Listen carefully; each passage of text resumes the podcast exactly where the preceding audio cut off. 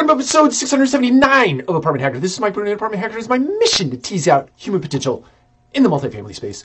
So let's talk about deep learning a little bit this evening, and uh, by way of example or a story. And, uh, and, it was interesting. I was having a discussion with somebody in our our office. Um, actually, it was Mr. Mr. Radow, Norman Radow, the owner of uh, Radco uh, companies, the Radco companies, and um, we are talking about how our deep learning, machine learning, um, AI is giving us some transparency into our leasing efforts. So on a daily basis, we get some feedback from prospects um, as harvested from the AI. Um, so it comes in the way of a, a nightly uh, feedback email, right? So I can see what every prospect that responds to a simple hey, how did it go question, um, I can read about, I, I, can glean insights rather into the performance of our sales team.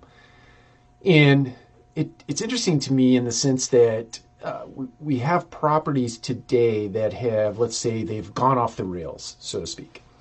And how occupancy and declining revenue is a tell for the for the property having gone off the rails but it's a lagging indicator for why a property has gone off the rails, right?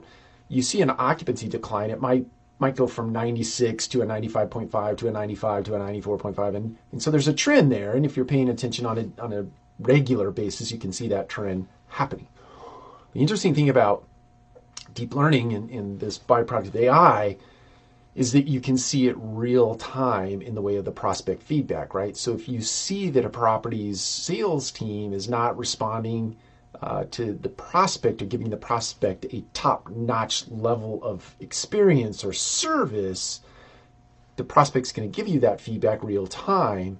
And to the extent that you take advantage of that feedback and you make real time operational changes, you can use that as a leading indicator to head off the reduction in occupancy or the reduction in in revenue, or even some of the expense side of things that you can glean from uh, other feedback. So um, it's it's an interesting uh, byproduct of the implementation of deep learning that we are uh, experimenting with on the leasing side of our business, and it's something that I think uh, many of you in the multifamily space should pay attention to um, for the balance of this year and in the in the out years uh, because it gives you uh, what I believe to be the best leading indicator to impacting your business in a very positive way if you use the information and you act upon it. Take care. We'll talk to you again soon.